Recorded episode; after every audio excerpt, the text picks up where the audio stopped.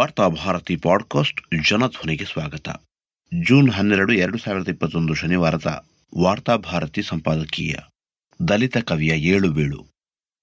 ರಾಜ್ಯದ ದಲಿತ ಸಂವೇದನೆಗಳಿಗೆ ರೂಪಕದಂತೆ ಬದುಕಿದವರು ಸಿದ್ದಲಿಂಗಯ್ಯ ದಲಿತರ ಸಂಘಟನೆ ಹೋರಾಟ ಮತ್ತು ಅದರ ಹಿನ್ನಡೆಗಳನ್ನೆಲ್ಲವನ್ನು ಸಿದ್ದಲಿಂಗಯ್ಯ ಅವರ ಬದುಕು ಮತ್ತು ಅವರು ಬದುಕಿದ ಕಾಲಘಟ್ಟದ ಜೊತೆಗೆ ನಾವು ತಳುಕು ಹಾಕುತ್ತಾ ಹೋಗಬಹುದು. ಆ ಕಾಲದಲ್ಲಿ ಇಕ್ಕರ್ಲಾ ವಜಿರ್ಲಾ ಎನ್ನುವುದು ಕವಿತೆ ಹೌದೋ ಅಲ್ಲವೋ ಎನ್ನುವುದು ಕಾವ್ಯ ವಿಮರ್ಶಾ ವಲಯದಲ್ಲಿ ಭಾರಿ ಚರ್ಚೆಗೊಳಗಾಗಿತ್ತು. ಆದರೆ ಒಬ್ಬ ದಲಿತ ಕವಿಯ ಒಳಗಿನ ಆಕ್ರೋಶದ ಕೃಮೆಯಿಂದ ಚಿಮ್ಮಿದ ಆ ಕಿಡಿಯನ್ನು ಸಮಾಜ ನಿರ್ಲಕ್ಷಿಸುವುದಕ್ಕೆ ಸಾಧ್ಯವೇ ಇರಲಿಲ್ಲ. ರಾಜ್ಯದಲ್ಲಿ ದಲಿತ ಸಂಘರ್ಷ ಸಮಿತಿಯ ಉತ್ಕರ್ಷ ಕಾಲದಲ್ಲಿ ಸಿದ್ದಲಿಂಗಯ್ಯ ಕಾವ್ಯಗಳನ್ನು ಬರೆದರು. ಸಿದ್ದಲಿಂಗಯ್ಯ ಸಂಘಟನೆಗಳ ಮುಂಚೂಣಿಯಲ್ಲಿ ಇಲ್ಲದಿದ್ದರೂ ಅವರ ಕಾವ್ಯಗಳು ಸದಾ ಹೋರಾಟದ ನೀಲಿ ಬಾವುಟಗಳನ್ನು ಬೀಸುತ್ತಾ ಎಲ್ಲರಿಗಿಂತ ಮುಂದೆ ನಿಲ್ಲುತ್ತಿದ್ದವು. ಬಂಡಾಯ ದಲಿತ ಚಳುವಳಿಗಳು ಸಿದ್ದಲಿಂಗಯ್ಯ ಅವರ ಕಾವ್ಯಗಳ ಘೋಷಣೆಗಳಿಲ್ಲದೆ ಮುಂದೆ ಸಾಗಲಾರವು ಎನ್ನುವ ಸ್ಥಿತಿಯೊಂದಿತ್ತು. ಎಂಬತ್ತರ ದಶಕದ ಬೀದಿ ನಾಟಕಗಳು ರಂಗನಾಟಕಗಳು ಯುವಕ ಮಂಡಳಗಳಲ್ಲಿ ಸಿದ್ದಲಿಂಗಯ್ಯ ಅವರ ನಿನ್ನೆ ದಿನ ನನ್ನ ಜನ ಬೆಟ್ಟದಂತೆ ಬಂದರು. ಚೋಮನ ಮಕ್ಕಳು ನಾವುಗಳು. ದಲಿತರು ಬಂದರು ದಾರಿಬಿಡಿ ದೊಡ್ಡಗೌಡರ ಬಾಗಿಲಿಗೆ ನಮ್ಮ ಮೂಳೆಯ ತೋರಣ ಮೊದಲಾದ ಕವಿತೆಗಳು ಪ್ರಾರ್ಥನಾ ಗೀತೆಗಳಾಗಿದ್ದವು. ಈ ಹಾಡುಗಳ ಮೂಲಕವೇ ನಾಡಿನ ಸಾಂಸ್ಕೃತಿಕ ಚಳವಳಿಗಳು ತೆರೆದುಕೊಳ್ಳುತ್ತಿದ್ದವು. ಪಂಡಿತರ ಮನೆ ಬಾಗಿಲಲ್ಲಿ ಜೀತಕ್ಕಿದ್ದ ಕಾವಿಗಳನ್ನು ಬಡವರ ಗುಡಿಸಲ ಬಾಗಿಲ ಕಡೆಗೆ ಕೊರೆದೊಯ್ದ ಹೆಗ್ಗಳಿಕೆ ಸಿದ್ದಲಿಂಗಯ್ಯ ಅವರಿಗೆ ಸೇರಬೇಕು. ಮೌಢ್ಯಗಳನ್ನು ಪುರೋಹಿತಶಾಹಿಗಳನ್ನು ವ್ಯಂಗ್ಯಕ್ಕೀಡು ಮಾಡಿದ ಕುವೆಂಪು ಅದಾಗಲೇ ಕವಿತೆ ಬರೆದಿದ್ದಾದರೂ ತಳಸ್ತರದ ಸಮುದಾಯದಿಂದ ಬಂದ ಕವಿಯೊಬ್ಬ ತನ್ನ ನೋವುಗಳನ್ನು, ಆಕ್ರೋಶಗಳನ್ನು ರೂಪಕಗಳನ್ನಾಗಿಸಿ ಹಾಡತೊಡಗಿದಾಗ ಸಾಹಿತ್ಯ ವಲಯ ಬೆಚ್ಚಿ ಬಿದ್ದದ್ದು ನಿಜ. ನಿನ್ನೆ ದಿನ ನನ್ನ ಜನ ಬೆಟ್ಟದಂತೆ ಬಂದರು. ಕಪ್ಪು ಮುಖ ಬೆಳ್ಳಿಗಡ್ಡ ಉರಿಯುತ್ತಿರುವ ಕಣ್ಣುಗಳು, ಲಕ್ಷಾಂತರ ನಾಗರುಗಳು ಹುತ್ತ ಬಿಟ್ಟು ಬಂದಂತೆ, ಯಜಮಾನರ ಹಟ್ಟಿಯಲ್ಲಿ ದಣಿ ಕೂರುವ ಪಟ್ಟದಲ್ಲಿ ಎಲ್ಲೆಲ್ಲೂ ನನ್ನ ಜನ ನೀರಿನಂತೆ ನಿಂತರು. ಈ ಉಪಮೆಗಳಿಗೆ ಸಾಹಿತ್ಯದ ನವಿರುಭಾವಗಳು ಕೊಚ್ಚಿಕೊಂಡು ಹೋದವು. ನವ್ಯಕಾಲದ ಹುಡುಗರು ನವೋದಯದ ರಮ್ಯ ಹಾಡುಗಳ ಬಗ್ಗೆ ತಿರಸ್ಕಾರ ತಾಳುತ್ತಿದ್ದ ಸಂದರ್ಭದಲ್ಲೇ ಸಿದ್ದಲಿಂಗಯ್ಯ ಅವರ ಆಕ್ರೋಶದ ಹಾಡುಗಳಿಗೆ ತಲೆದೂಗಿದರು.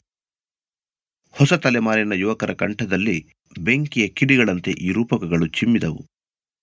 ರೈತರು, ಕಾರ್ಮಿಕರು, ದಲಿತರು ಎಲ್ಲರೂ ತಮ್ಮ ತಮ್ಮ ಚಳುವಳಿಗಳಿಗೆ ಪೂರಕವಾಗಿ ಸಿದ್ದಲಿಂಗಯ್ಯ ಅವರ ಹಾಡುಗಳನ್ನು ಬಳಸಿಕೊಂಡರು. ತಮ್ಮ ನೋವುಗಳನ್ನು ಕಾವ್ಯದಲ್ಲಿ ಹೀಗೂ ಬಳಸಿಕೊಳ್ಳಬಹುದು ಎನ್ನುವುದನ್ನು ಶೋಷಿತ ಸಮುದಾಯದ ಯುವಕರು ಕಂಡುಕೊಂಡರು.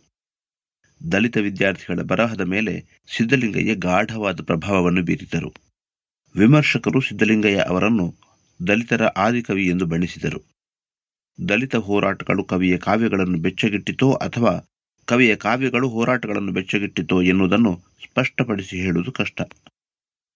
ಆದರೆ ದಲಿತ ಹೋರಾಟಗಳು ಬೇರೆ ಬೇರೆ ರಾಜಕೀಯ ಕಾರಣಗಳಿಂದ ರೂಪಾಂತರಗೊಳ್ಳುತ್ತಿದ್ದಂತೆಯೇ ದಲಿತ ಕವಿ ಎಂದೇ ಗುರುತಿಸಲ್ಪಟ್ಟಿದ್ದ ಸಿದ್ದಲಿಂಗಯ್ಯ ಅವರ ಕವಿತೆಗಳು ದಿಕ್ಕು ಬದಲಿಸತೊಡಗಿದವು ಎನ್ನುವುದು ಸ್ಪಷ್ಟ.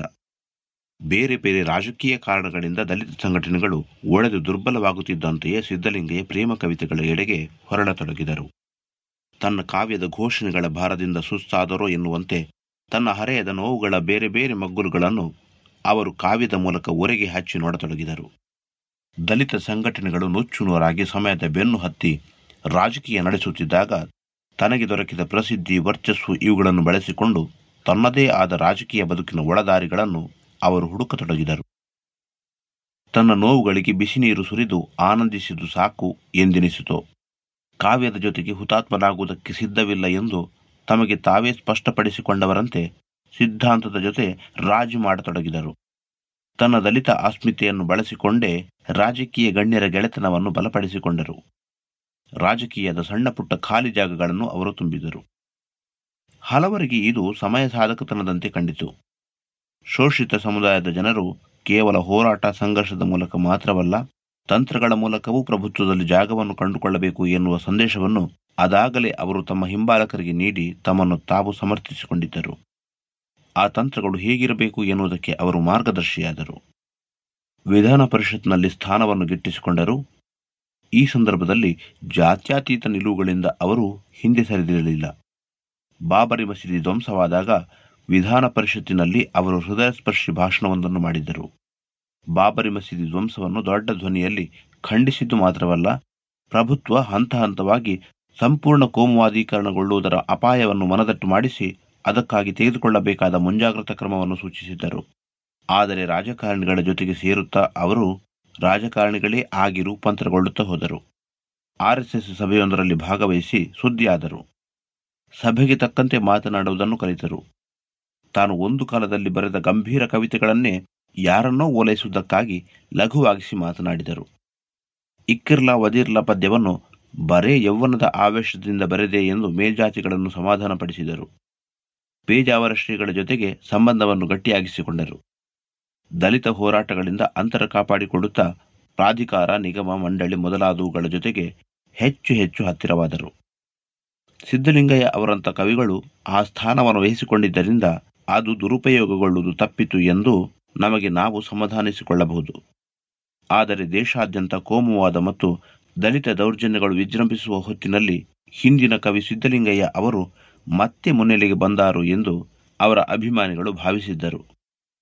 ಯಾರಿಗೆ ಬಂತು, ಎಲ್ಲಿಗೆ ಬಂತು ನಲವತ್ತೇಳರ ಸ್ವಾತಂತ್ರ್ಯ ಹಾಡಿನ ಟಾಟಾ ಬಿರ್ಲಗಳ ಜಾಗದಲ್ಲಿ ಅಂಬಾನಿ ಅದಾನಿಗಳು ವಿಜೃಂಭಿಸುವುದನ್ನು ಕಂಡೂ ಕಾಣದಂತೆ ಇದ್ದರು. ಯಾರಿಗೆ ಬಂತು ನರೇಂದ್ರ ಮೋದಿಯ ಅಚ್ಛೇದಿನ ಎಂದು ಕೇಳಬೇಕಾದ ಸಿದ್ದಲಿಂಗಯ್ಯ ಅವರು, ಅಮಿತ್ ಶಾ ಅವರನ್ನು ಬೆಂಗಳೂರಿನಲ್ಲಿ ಭೇಟಿ ಮಾಡಿ ಕುಶಲೋಪರಿ ಮಾತನಾಡಿದರು. ಅಲ್ಲಿಗೆ ಸಿದ್ದಲಿಂಗಯ್ಯ ಅಪ್ಪಟ ರಾಜಕಾರಣಿಯಾಗಿ ಸಂಪೂರ್ಣ ರೂಪಾಂತರವಾಗಿದ್ದರು. ವಿವಿಧ ಪ್ರಾಧಿಕಾರಗಳ ಅಧಿಕಾರಾವಧಿ ಮುಗಿದ ಬಳಿಕ ಹಲವು ಸಭೆಗಳಲ್ಲಿ ಅವರು ದಲಿತರ ಮೇಲಾಗುತ್ತಿರುವ ಅನ್ಯಾಯಗಳ ಬಗ್ಗೆ ಮಾತನಾಡುತ್ತಿದ್ದರಾದರೂ ಅದು ರಾಜಕಾರಣಿಯ ಭಾಷಣದಷ್ಟೇ ನಿರ್ಜೀವವಾಗಿರುತ್ತಿತ್ತು. ಅವರೊಳಗೆ ನೋವುಂಡ ಅವರೊಳಗಿನ ದಲಿತ ಕವಿ ಸಂಪೂರ್ಣ ನಿವೃತ್ತವಾಗಿರುವುದು ಸ್ಪಷ್ಟವಾಗಿ ಎದ್ದು ಕಾಣುತ್ತಿತ್ತು. ಕಾವ್ಯ ಚಳವಳಿ ಸಿದ್ಧಾಂತ ಎಂದು ಕಳೆದು ಹೋಗಿದ್ದರೆ ಸಿದ್ದಲಿಂಗಯ್ಯ ವಿಧಾನ ಪರಿಷತ್ ಸದಸ್ಯರಾಗುವುದು ಬೇರೆ ಬೇರೆ ಪ್ರಾಧಿಕಾರಗಳನ್ನು ಅಲಂಕರಿಸುವುದು ಕಷ್ಟವಾಗುತ್ತಿತ್ತು. ಆದುದರಿಂದ ರಾಜಕಾರಣದ ಸೈದುಕಲ್ಲುಗಳನ್ನು ಹೊರುವುದು ಸಿದ್ದಲಿಂಗಯ್ಯನವರಿಗೆ ಅನಿವಾರ್ಯವಾಯಿತು. ರಾಜಕಾರಣಿಗಳು ಮತ್ತು ಮೇಲ್ಜಾತಿಗಳ ಜೊತೆಗೆ ಅವರು ಮಾಡಿಕೊಂಡ ಹೊಂದಾಣಿಕೆಯಿಂದ ಬಹಳಷ್ಟನ್ನು ಪಡೆದುಕೊಂಡರು ನಿಜ. ಆದರೆ ತನಗಾಗಿರುವ ಲಾಭಗಳನ್ನು ಇಡೀ ದಲಿತ ಸಮುದಾಯದ ಲಾಭವಾಗಿ ಪರಿವರ್ತಿಸುವುದರಲ್ಲಿ ಮಾತ್ರ ಅವರು ಸೋತರು ಎನ್ನುವುದರಲ್ಲಿ ಎರಡು ಮಾತಿಲ್ಲ. ಸಿದ್ದಲಿಂಗಯ್ಯ ಅವರ ಬುಸುಕುಡುವ ನೀಲಿ ಕಡಲು ಆವಿಯಾಗಿ ಮೋಡ ಕಟ್ಟಿ ಮಳೆಯಾಗುವ ದಿನಗಳು ಬರಲಿ ಎನ್ನುವ ಆಶಯದೊಂದಿಗೆ ಸಿದ್ದಲಿಂಗಯ್ಯನವರಿಗೆ ಅಂತಿಮ ವಿದಾಯ ಹೇಳಬೇಕಾಗಿದೆ.